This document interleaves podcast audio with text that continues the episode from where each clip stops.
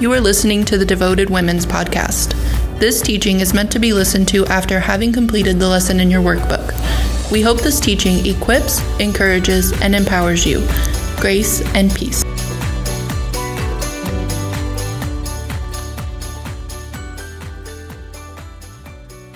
Alrighty.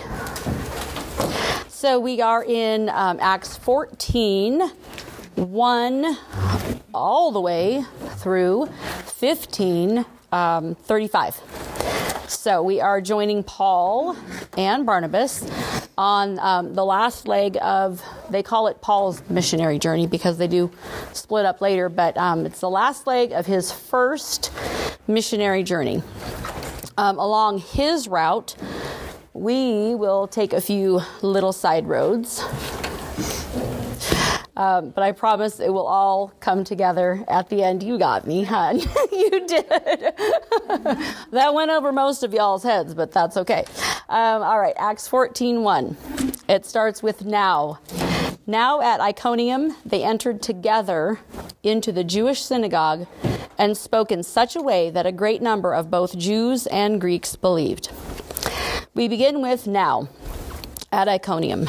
Previous to now, Paul and Barnabas had been driven out of Pisidian Antioch by unbelieving Jews that were stirring influential people against them. When I say against them, I mean against the cause of Christ, against the ministry of the Holy Spirit through the spreading of the gospel. I want us to remember that opposition may come at the hand of humans, but its origin is always the spiritual battle that rages around us. We have an enemy because the gospel of truth has an enemy. Keep that in mind as we take our journey. As they entered Iconium, they entered together. We will see over and over throughout this text the theme of power in numbers. Unfortunately, that's true for good as well as for evil. Um, forces joined together. The end of uh, verse 1 says, They spoke in such a way that a great number of both Jews and Greeks believed. Side road number one. In what way did they speak? When we share truth or talk to others, in what ways should we speak? How should we use words, the word, in order to be effective witnesses? I know I'm asking you to keep some things um, in your mind uh, while we're going through, um, but there's a lot of layers in this text, and the best way I can cover it is for you to ponder some things while we move on. So we will come back to um, these questions of in what way did they speak and how should we speak. Um, so while I'm reading, look for the ways that they spoke. Verse 2 But the unbelieving Jews stirred up the Gentiles and poisoned their minds against the brothers. So they remained for a long time, speaking boldly for the Lord who bore witness to the word of his grace, granting signs and wonders to be done by their hands. Enter the unbelieving Jew again. We just can't seem to shake them, guys. just like Paul and Barnabas are on a mission, so are these guys, and it's for the enemy's cause.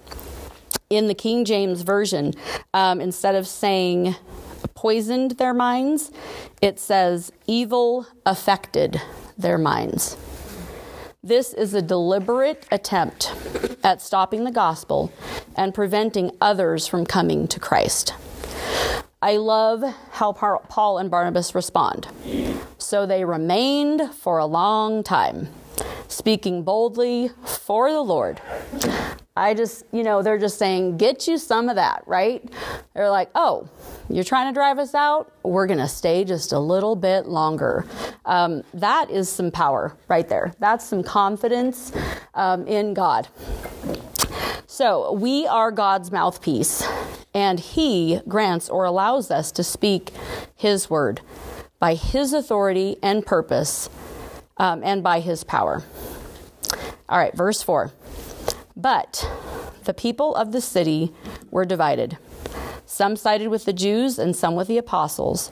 When an attempt was made by both Gentiles and Jews with their rulers to mistreat them and to stone them, they learned of it and fled to Lystra and Derbe, cities of Lycaonia, and to the surrounding country, and there they continued to preach the gospel. We begin with but. Um, by now we know that that means there's a contrast coming. The people are divided. Jesus said in Matthew 10:34, "Do not suppose that I have come to bring peace to the earth. I do not come to bring peace, but a sword. For I have come to turn a mother, a man against his father, a daughter against her mother. A man's enemies will be the members of his own household." How many of us have lived that? Now, Jesus isn't saying, I want you to be enemies, right? That's not what he's saying. But how did Jesus bring a sword? How does the gospel divide? The intention of truth is to unify, but when truth is opposed, it brings division.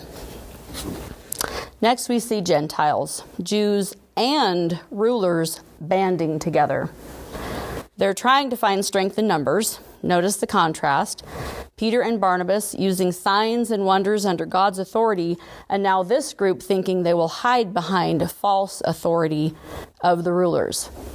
It's almost funny. They actually thought the rulers had more power and authority than God, right? They're like, come on, guys, let's all band together and we'll stop this thing not going to happen. it's not going to happen. There is no authority greater than the one who has called us to be witnesses, the same one who called Paul and Barnabas, and they continued to preach the gospel. And that is the point of it all. All right, verse 8. now at Lystra, there was a man sitting who could not use his feet. He was crippled from birth and had never walked. He listened to Paul speaking, and Paul, looking intently at him and seeing that he had faith to be made well, said in a loud voice, Stand upright on your feet. And he sprang up and began walking. We see now, again, now, Peter and Barnabas are empowered, not in spite of the previous opposition, but because of it. What the enemy meant for defeat, God meant for good. Have you guys ever been like just totally charged, you know, like pumped after an opposition where like you're victorious? right? Like, doesn't that kind of jazz you up a little bit? That's where these guys are. They're like, oh, yeah, that just happened, and we are on fire right now. Um, so they come across this crippled man who is sitting. He's unable to stand and who had never walked. God is intentional. He included those little details for his purpose. Uh, my mind went to Psalm 1. Psalm 1 says, Blessed is a man who walks not in the counsel of the wicked, nor stands in the way of the sinners, nor sits in the seat of scoffers. But his delight is in the law of the Lord, and on his law he meditates day and night. He is like a tree planted by streams of water that yields fruit in its season, and its leaf does not wither. In this psalm, the potential progression of a man's demise is first to walk with the wicked. Next, if he doesn't repent and turn, he will stand in a lifestyle of sin. Still unrepented, he will be just another scoffer, sitting among them like Lot, who pitched his, pitched his tent toward Sodom. And then, next thing you know, he's living in Sodom as a city official. That's the progression of walking away from God. The final outcome is the opposite of the blessed man. There will be no fruit, and the tree will wither. But God. He is in the business of restoration and making old things new. We see God walk us through a complete reversal with this crippled man from birth. I know that his infirmity doesn't necessarily mean that he sinned, but sickness and death come through the fall. So, for the sake of the analogy, just kind of go with me on this one here. Humor me, please. Paul and Barnabas see the withered tree of a man, unable to produce fruit. He is sitting. He's given up and he's given in, resolved to an unfruitful life. The crippled man hears Paul speaking the word of God. Romans 1:16 says for I am not ashamed of the gospel for it is the power of God for salvation to everyone who believes. The power is in the word. And that's what the crippled man hears. He hears the words of God. Paul sees the man and he looks intently and speaks in a loud voice. I love that because here it is again the true God given power and authority, not the false authority of the rulers. Paul tells him to stand, and the man goes one step further. He doesn't just stand, it says he sprang up. I love that because, like a tree planted by water, right? We can go back to Psalm 1. This is now the, the image of a man who is blessed. Blessed is the man, right? He is like a tree planted by water. He is now walking not in the counsel of the wicked, but he is walking in new life, ready to grow and produce fruit. How amazing is the one true God. He's so good. Where there is victory, there will always be opposition. Verse 11 And when the crowd saw what Paul had done, they lifted up their vo- voices, saying in, in Lycaonian, The gods have come down to us in the likeness of men. Barnabas they called Zeus, and Paul Hermes, because he was the chief speaker the user of words. The priest of Zeus, whose temple was at the entrance to the city, brought oxen and garlands to the gates and wanted to offer sacrifice with the crowds. The enemy always comes to steal, kill, destroy, pervert, and twist, to tempt us to rely on ourselves, to accept men's praises. When Jesus was in the wilderness for 40 days, Satan even came to him to tempt him. In Matthew 4 1 through 11, the Bible says Jesus was hungry. The enemy tempts him to turn stones into bread. I don't know about you, but I have been tempted with a loaf a time or two in my life, right? the point here was to fall for the temporal, instant satisfaction, instant gratification, instead of the long term good plan of God, right? The loaves get you every time. The devil tempts Jesus to throw himself down so he can command the angels to save him. He tries to tempt him with power and authority, right? Like, seriously?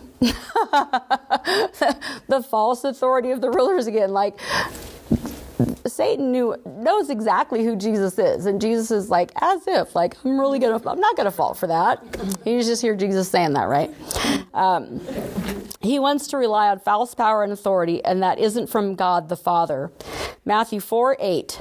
Again, the devil took him to a very high mountain and showed him all the kingdoms of the world and their glory. And he said to him, All of these I will give you if you will fall down and worship me. Does that just tick you off? Like that ticks me off right there.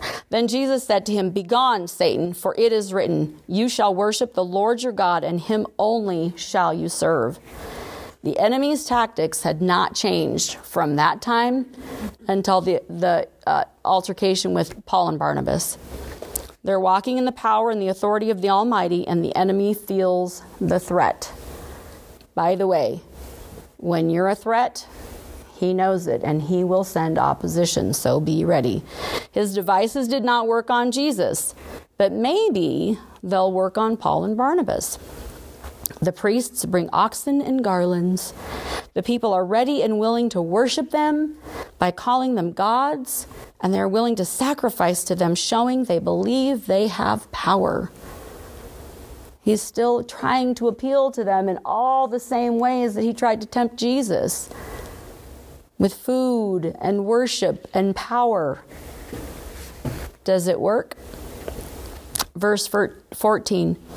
But when the apostles, Barnabas and Paul, heard of it, they tore their garments and rushed out into the crowd, crying out, Men, why are you doing these things? We also are of men of like nature with you, and we bring you good news that you should turn from these vain things to a living God who made the heaven and the earth, and the sea and all that is in them. In past generations you allowed all the nations to walk in their ways.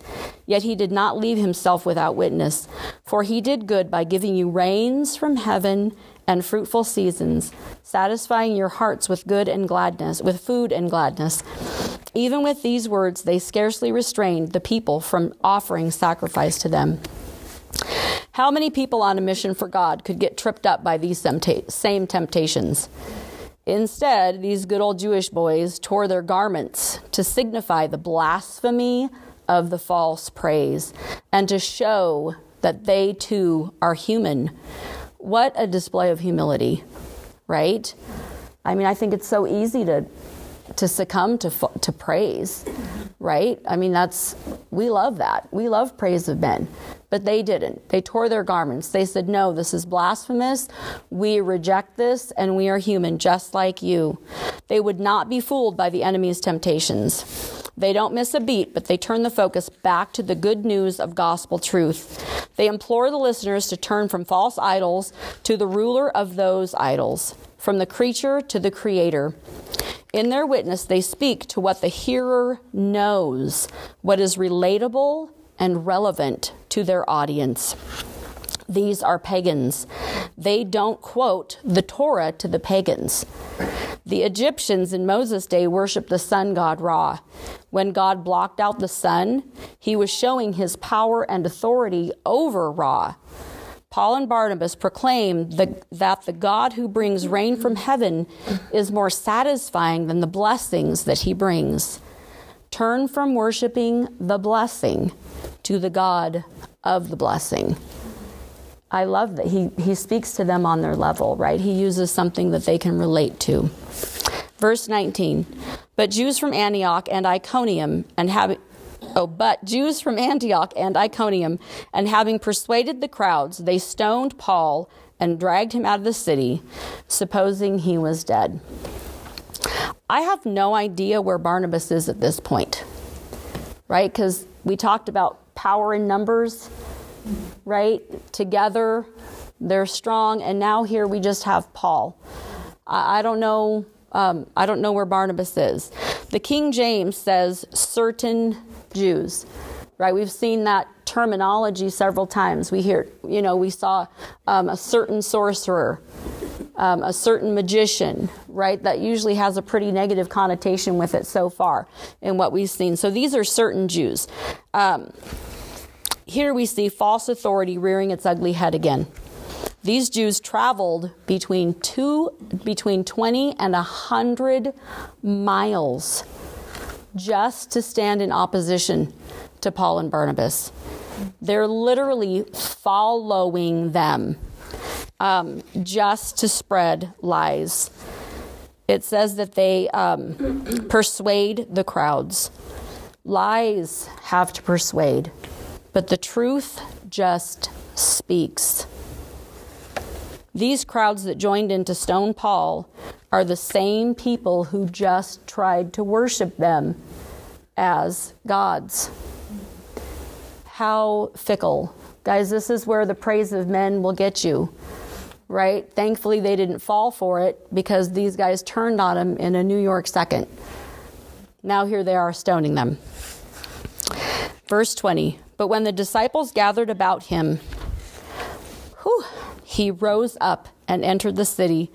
And on the next day, he went on with Barnabas to Derbe. When they had preached the gospel to that city and had made many disciples, they returned to Lystra and to Iconium and to Antioch, strengthening the souls of the disciples, encouraging them to continue in the faith, and saying that through many tribulations we must enter the kingdom of God. Strength in numbers, my friends. The disciples gathered around Paul. He was left for dead. He had been stoned. And what does he do? He rose up. I mean, like, that makes me want to jump. was this miraculous preservation? Right? Was this a Lazarus experience? God is able, God is capable. And God was saying, Oh, Paul, I am not done with you yet. I've got, this was one of many missionary journeys. You're not, you're not finished. We, I don't know. I don't know, but God, anything is possible with God, right? He just had total miraculous healing. He was laying left for dead. And then he just rises up. And what does he do? He heads back to town. Um, in Galatians 6:17, Paul says that he bears in his body the marks of Jesus. Uh, miracle or not, I'm sure he had some scars left from that experience. But guys, those are also a beautiful testimony to a beautiful reminder of what God had done for him, right, with him and through him. So uh, he rises and he goes back. I mean, I'm like, what the heck? I would not. Would you do that? I wouldn't do that. These people stone me and leave me for dead, and uh, the last thing I'm going to do is probably go back there. But he is obedient and he does exactly what God asks him to do, and so he goes back. He knows that one soul is worth the risk. In Acts 16:1, Paul mentions Timothy and his mother, and they are from Lystra. He was his call was to preach the gospel, and that he will do, knowing it is God who is his protector and guide. He is not afraid. Paul and Barnabas follow through. They make many disciples. They are there to strengthen and encourage and to continue. The King James says they exhort. That's a powerful word, right? It means to stir up or to incite, right? So you can exhort in a negative way, but this is definitely exhorting in a positive way. They're not talking about fire insurance. Their motto isn't win 'em and wet 'em. They're making disciples, vessels set apart. Guys, this is devoted. For me, this is what devoted is all about. Each one of us. We come together to be encouraged and strengthened, but so we can go and share the gospel truth and then encourage and strengthen others. That's the Great Commission. The master potter does not make a vessel, a pitcher, and then pour water in it to sit it in the fridge. Have you ever tasted water that sat in a pitcher in the fridge for too long? It is not delicious, let me tell you. Okay, the water was not put in the pitcher, it was not put in the vessel to sit. We were meant to be poured out. And that is exactly what's happening here. They are being poured out. All right, verse 23. And when they had appointed elders for them in every church with prayer and fasting, they committed them to the Lord in whom they had believed. The goal of this progression is to appoint elders so they can establish churches to the Lord in whom they believed. The church belongs to Jesus, and he is trust- trustworthy to build his church. We are the hands and feet that he does it through. All right, verse 24. Then they passed passed through Pisidia and came to Pamphylia. And when they had spoken the word in Perga, they went down to Attalia. And from there they sailed to Antioch, where they had been commended to the grace of God for the work that they had fulfilled. And when they arrived and gathered the church together, they declared all that God had done with them and how he had opened the door of faith to the Gentiles, and they remained no little time with the disciples. All right, um, in verse 25, when they had spoken the word, how beautiful is it to speak Jesus? Right? He is the Word. So when we're sharing His Word, we are sharing Him. We, I, I love that because it says, you know, He writes His Word on our heart. He is the Word, so He's literally engraving Himself on our hearts. That's awesome. Uh, they returned to Antioch, their church, their home church, commended to the grace of God, vessels that had fulfilled their purpose in this first journey. How gratifying is that? They returned, um, sorry. uh, by opening the door of faith, this first journey has just actually begun, right? The first missionary journey is, is over, but it's just, it's just the beginning. Um, what a journey that was. Opposition came in many forms, within and without. We had Elymas, right? Um, John Mark quits. They're driven out of cities. They're tempted to f- accept false worship. Uh, Paul is stoned and left for dead, not to mention just the uh, daily ins and out and wear and tear of traveling hundreds of miles on foot. They didn't just get in their car, right? They had to they had to walk. Um, in 2 Timothy 3:11, Paul writes, "Of my persecutions and sufferings that happened to me at Antioch, Iconium, and at Lystra, which persecutions I endured, yet from them all the Lord rescued me." All right, Acts 15, 1 through 35. 15:1 But some men came down from Judea and were teaching the brothers, unless you are circumcised according to the customs of Moses, you cannot be saved. Again, um, the King James the King James says certain men. In Galatians 2 4, uh, Paul calls them false brothers. This time they're coming down from Judea. Beware, opposition will come at us from all directions. Right? First, we had the guys traveling 20 to 100 miles just to follow him, and now they're coming down from Judea. These certain men are teaching unless you are circumcised. Guys, this is Jesus plus, right? We have the t shirts that say Jesus only. That's because it is Jesus only. They are teaching Jesus plus. And Jesus plus anything is not the true gospel. All right? They are saying that the only way is to first become a Jew because the Messiah is the Jewish Messiah. By converting, they will be physically circumcised. Then they will be worthy of accepting the gospel. That's a whole lot of thens and thens and do this and do that, right? This is, um, we are told that our adversary, the devil, seeks whom he can devour. In this situation, he is literally trying to devour doctrine. This is the early church. The church is still just a little baby, right? We still have apostles living this is brand new. So he's getting in there and he's trying to mess some things up. Okay, this is a blatant assault on doctrine, on the word of truth. This plot of the enemy would have reduced Christianity to a religion of self righteousness, of righteousness by works. Jesus plus anything is no longer salvation through grace. This is I mean, this is pivotal. This is foundational. This is this is as huge as the resurrection. I mean, this could change everything. Right? So, it's so it's so important. Now, really quick, oh, I didn't bring my book, but uh, turn to the map in the back of your book. I think any one of them will do. Um, on the first one, and just kind of make a note of where Galatia is.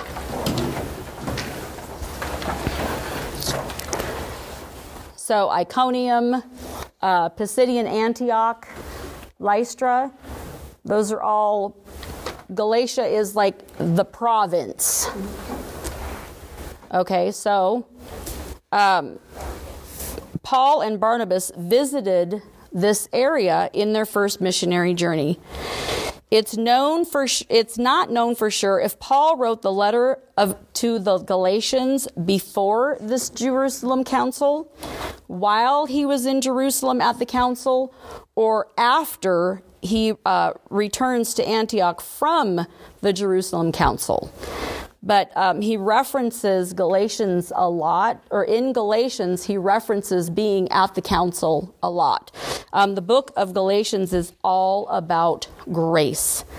So it makes sense that he was pretty triggered by all of this talk of circumcision of the flesh uh, when he knew it was circumcision of the heart that matters. So I, I, love stuff like that when you can, you know, kind of reference back and forth and go, oh wow, so he was this. This is happening around the same time. Exactly. Uh, there's some debate.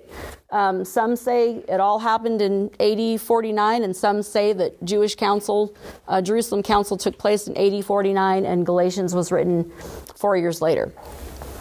Nobody really knows, but it's still pretty cool, you know, to be able to to think, oh, he had all these things on his mind. These, when he wrote Galatians, he was hip deep in Jerusalem Council. This was a big deal, and he really wanted to drive home grace to the point to where he wrote the book of Galatians. Um, all right. So we are in 15:2. And after Paul and Barnabas had no small dissension and debated with them, Paul and Barnabas and some of the others were appointed to go up to Jerusalem to the apostles and the elders about this question. So, being sent on their way by the church, they passed through both Phoenicia and Samaria describing in detail the conversion of the Gentiles and brought great joy to all the brothers. First, I love that these two are willing to vigorously defend what they know to be truth. Secondly, if Paul already knew where he stood on the issue of circumcision in order to be saved, why did he agree to go to Jerusalem Council? Paul was first called an apostle in Acts 14 14. The others were there from the very start. He knew that the council held the power and the authority, but his willingness to show, to go, also shows his heart of unity and humility. Okay, we saw that earlier too, where um, they, you know, Barnabas and they wanted to see okay no we need the authority of the apostles. We need we need this to be done right. We're not going to go rogue right and paul even says oh maybe i, I mean i'm pretty sure this is right but i, I want to go check myself right um, so they go up to jerusalem side note on the map it is down but it sits on a hill so no matter where you're coming from when you go to Jerusalem, you go up. Um, so, verse 4. When they came to Jerusalem, they were welcomed by the church and the apostles and the elders, and they declared all that God had done with them. But some believers who belonged to the party of the Pharisees rose up and said, It is necessary to circumcise them and to order them to keep the law of Moses they declared all that God had done with them. That's from the beginning of that verse. Um, I love that. God was with them in the conversion of every Gentile that they encountered. This testifies to God's approval of his own work through their hands. In a way, Paul is saying to endorse belief plus works is to oppose what God is doing. All right, moving on. So here we have some believers. I want to insert just another little progression here. In verse 19, way back, we have some Jews or the certain Jews. Uh, remember, they're blatant opposition from the outside, attacking the gospel truth. Well, that didn't work. So the enemy sends some men, right? This is a more neutral title but still they're trying to derail salvation through through grace. They're introducing the whole, I mean, you know, you should probably be circumcised and, you know, have grace that. So next, we progress to some believers. The enemy is not too shy to use those close to us, those we walk with to get us off track. Back to some believers. These men are Pharisee converts to Christianity. Paul can totally relate to their conundrum. They're having a hard time letting go of the law which they have built their entire lives on. Galatians 2:16 says, "We ourselves are Jews by birth and not Gentiles, yet we know that a person is not justified by works of the law, but through faith in Jesus Christ. So, we also have believed in Christ Jesus in order to be justified by faith in Christ and not by works of the law, because by works of the law no one will be justified." How difficult is it to live free once you've been a captive for so long. Israel kept trying to return to the comforts of the familiar, the comforts of their bondage, the comforts of slavery to Egypt. That seems insane, doesn't it? People who spend years in prison can become what is called institutionalized. Freedom is hard. What chains have we returned to? What familiar comforts have we held on to? How gracious is God to gently remind us that we are free, bought with a price, and that He is our comfort. We don't need those old things. They're not, they're not real. They're not true comfort. Slavery is no comfort. That's a lie. All right, verse 6. The apostles and the elders were gathered together to consider this matter, and after there had been much debate, Peter stood up and said to them, Brothers, you know that in the early days God made a choice among you, that by my mouth the Gentiles should hear the word of the gospel and believe. And God, who knows the heart, bore witness to them by giving them the Holy Spirit just as he did to us and he made no distinction between us and them, having cleansed their hearts by faith. Now, therefore, why are you putting God to the test by placing a yoke on the neck of the disciples that neither our fathers nor we have been able to bear? But we believe that we will be saved through the grace of the Lord Jesus, just as they will. And all the assembly fell, fell silent to be a fly on the wall for that debate. How awesome to be surrounded by like minded people who just want to debate some scripture. I love that. I mean, I, I like to, to dig in and be opposed. you know, I love that, you know, just to get in there and just hash it out. Um, together, to consider the matter. Again, powers, there's power in numbers.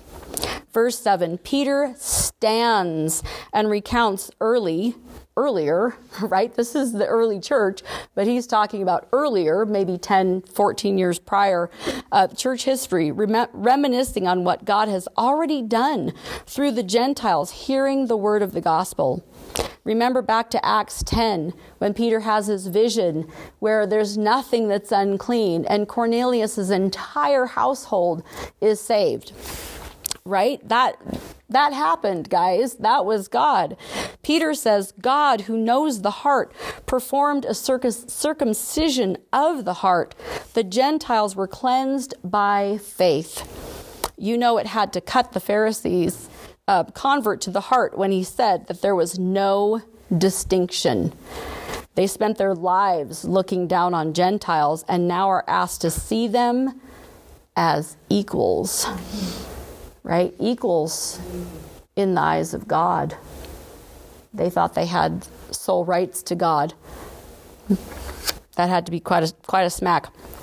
I had a person I was sharing the truth with the other day ask how a bad person can be saved at the last minute. She was looking at them and looking down on them because of their behavior and thinking her actions would merit her favor with God. I read her Ephesians 2 8 and 9. For by grace you have been saved through faith, and this not of your own doing. It is the gift of God, not a result of works, so that no one may boast. For we are the workmanship created in Christ Jesus for good works, which God prepared beforehand that we should walk in them. It's not about work or the law or the yoke. Um, by the way, she got saved. Just want to share that. I forgot to tell you guys. Um, all right. Peter asks them, Why do you test God? So he's saying this debate has nothing to do with the people in this council. You're literally arguing with God. If the law did not justify the forefathers, why would it justify them now? How did the yoke of the law work for Israel? They continuously crumbled under the weight of the burden and returned time and time again to bondage. Visualize with me, if you will, a Jewish Christian and a Gentile Christian, both in the neck of a yoke. One pulling to obey Jesus and the law, and one pulling to obey Jesus only. This looks a lot like striving. This does not look like unity. Can you see that? Like, you know, that's really it's not going to work. Galatians 5:1 says, "For freedom of Christ has set us free. Stand firm therefore, and do not submit again to the yoke of slavery." Jesus said, "My yoke is easy and my burden is light." If we are both Christians and not bound to pagan rituals or rituals of any kind or laws, we will pull in unison. This is the point Peter is trying to make. Galatians 3:28 There is neither Jew nor Greek, there is neither slave nor free, there is no male or female, for you all, are all one in Christ. Two oxen pulling together. Power in numbers, power in unity. Can we just read verse 12 again? And the assembly fell silent. Like that is a mic drop moment, right? Like it just, God, you, there was probably a gasp even before they fell silent, like, whoa, because that's that's good stuff. Um, but they don't stop. They listened to Barnabas and Paul as they related what signs and wonders God had done through through them among the Gentiles. In verse 13, after they finished speaking, James replied, Brothers, listen to me. Simon has related how God first visited the Gentiles to take from them a people for his name. And with this, the words of the prophets agree, just as it is written. This is from Amos. After this, I will return, and I will rebuild the tent of David that has fallen.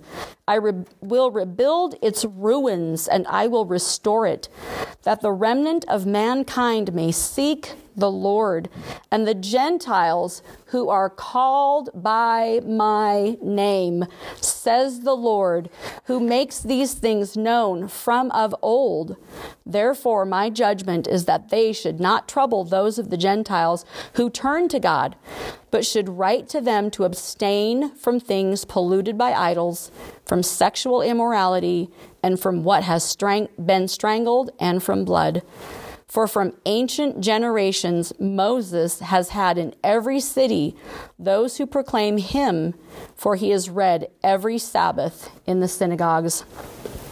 I know that the Jewish converts are freaking out right now. James just quoted prophecy from Amos and read that God first visited the Gentiles to take from them a people for his name. Did they miss this section of Amos on the Sabbath? He further says the Gentile who are who, Gentiles who are called by my name. All these centuries, the Pharisees thought they were the only chosen ones. James reads that the tabernacle of David needs to be rebuilt because it has fallen. James is saying that Judaism, the religion that they loved so much has fallen. How has Judaism fallen? They rejected they rejected the Messiah. And God is rebuilding his temple to include Jews and Gentiles with all things in common under Jesus the Messiah, the one true God. How beautiful is that? How are the, these Pharisees? I mean, it says they're believers, right? Can you even imagine what is going through their mind right now? They're like, what? We never seriously read Amos? Like, we never saw that. He is rebuilding. He is saying the word was read every Sabbath, and yet they totally missed the boat. But now that you are believers, you have hope in Christ and unity, fellowship, brotherhood with Gentiles. Jesus concludes that the circumcision of the heart is what God requires. For the Jewish converts, this is the cutting away of the law, not the cutting of their flesh. Removing the law as a means of atonement and clinging to only Jesus for salvation and justification. For the Gentiles, this means a circumcision or a cutting away of pagan practices that they once followed. We're going to jump down to verse 28. For it has seemed good to the Holy Spirit and to us to lay on you no greater burden than these requirements that you abstain from what has been sacrificed to idols, and from blood, and from what has been strangled, and from sexual immorality. If you keep yourselves from these, you will do well. That's part of the letter that they actually wrote. I love that um, they agreed. You know, they came they came with all this confusion and opposition and and Pharisees going, "Wait, we don't understand. This doesn't make any sense. Like this is what we've always believed. How could we possibly be wrong? How can we let go of what we've always thought was true?" And then I, I mean, I just want to give shout out to the Christian Pharisees. They had an issue, right? But as they stood before the council, they were humbled and willing to be taught. The enemy had plans for totally changing doctrine, but their humble hearts prevented that from happening. Guys, they could have gotten mad and stormed off and started a second Christianity, right? Christianity of the circumcision or something. I don't know. you know, I, that comes later, right? We've got how many religions now? Uh, but I hope when we debate or are confronted, we are humble and we are teachable because it's all for the glory of God. It's it's not about us, right? It's about truth and it's about God. And it's about finding unity um, together. So I said I would come full circle. Um, what was the point of all these entire zillion verses? Because there were so many. Uh, it's the Great Commission right? It's the spreading of the gospel truth is always God's mission. So again, I ask, in what way did they speak? Because when they spoke, lives were changed, right? When they spoke, Gentiles and Jews alike, it says both, both came to a saving knowledge of Jesus. When we share the truth or talk to others, in what way should we speak? How should we use words? The word in order to be effective witnesses. First, there was an invitation to believe. They spoke with authority. They spoke the truth of Jesus' words. They were relatable, right? To the Jews, they recounted the Torah. To the Jews, they recounted prophecy and the law. And to the pagans, they talked about the God of creation and the living God versus their dead idols. They were relatable, they were bold, and they stood against the opposition no matter what direction it came from. And they rejoiced and they encouraged each other.